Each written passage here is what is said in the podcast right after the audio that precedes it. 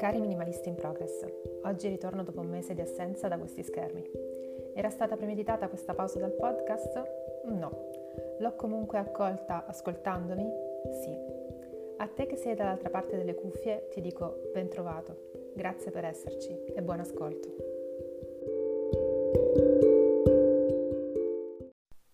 Quando ho aperto questo podcast era appena iniziata la pandemia da Covid, marzo 2020. Sentivo di avere finalmente del tempo, nonostante la situazione nefasta, per fare un po' di ordine nei miei pensieri, nella mia casa, nella mia vita. Da tempo non ero soddisfatta della mia presenza sui social. Ero davvero io quella che si raccontava in modo random dall'altra parte dello schermo? Forse, ma quella versione di me era ancora lontana dalla vera se stessa. E me ne sono accorta proprio prendendomi una pausa dai social e imparando a guardarmi con distacco. È da tempo che ho un blog, davvero tanti anni, e che sono su Instagram, ma sentivo che non avevo raccontato quasi nulla di me, o almeno questa era la mia percezione. Sembra assurdo, ma condividere sui social, se lo si fa in maniera sincera, porta a fare un enorme lavoro su se stessi. Ho iniziato a richiedermi davvero chi fossi, cosa volevo dalla vita, cosa mi rendesse felice. Perché pensavo di saperlo, ma non era così. Spesso mi accontentavo di una felicità effimera. Spesso, troppo spesso, non mi facevo domande su cosa volessi davvero, oggi, domani o fra 10 anni. Tutto quel pensare mi portò a delle nuove consapevolezze, dei nuovi modelli e anche dei nuovi punti di riferimento qui sui social. Ho iniziato a defolloware, termine orrendo, tutte le persone che seguivo ma che non mi lasciavano nulla, passando da più di 1500 persone seguite a 300. Era assurdo come seguissi delle persone che erano veramente tossiche per la mia vita. Numero che continuo a tenere pulito, controllando sempre di non seguire persone che non mi rappresentano in qualche modo. Ho iniziato liberandomi di quasi tutto il mio guardaroba, capendo quale fosse il mio gusto, cosa mi piace davvero indossare. Ho dovuto imparare a non comprare fast fashion, a disinnamorarmi di un certo tipo di acquisto compulsivo e della sua felicità momentanea.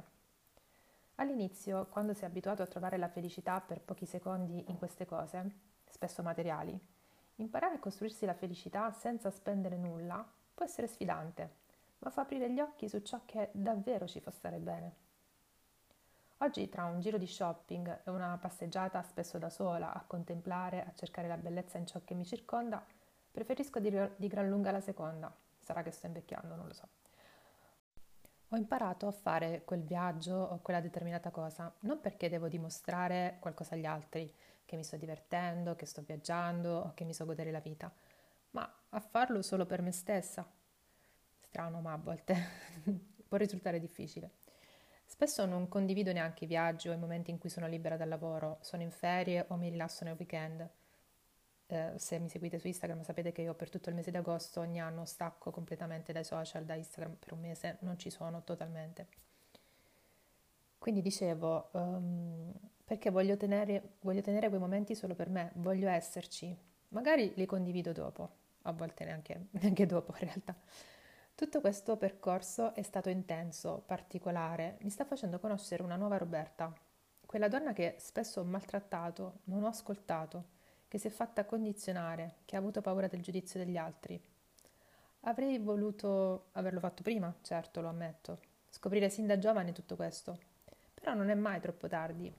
E credo che la vita sia proprio questo, un viaggio per conoscere se stessi attraverso il mondo. Ed è emozionante, difficile, sfidante.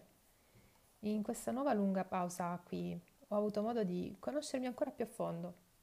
Non mi sentivo pronta a condividere, volevo far sedimentare certi pensieri, certe emozioni, attraversare il cambiamento interiore che stavo vivendo, ma anche quello che riguarda la mia vita, il mio lavoro.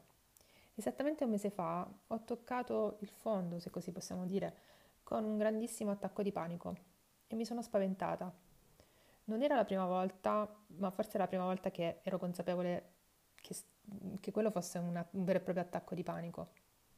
Venivo da un periodo di forte stress emotivo e lavorativo, anche di pressioni che spesso mi autoinfliggo, di dubbi, paure, incertezze che mi rendevano irrequieta, che non mi permettevano di vivere serenamente. Ho deciso quindi di non far finta di niente, soprattutto qui. Ho preferito aspettare che le cose si assestassero dentro di me e quindi oggi sono felice di essere di nuovo qui con voi. Non vi nego anche che questo progetto è nato per passione, ma non è semplice portarlo avanti assieme a tutto il resto.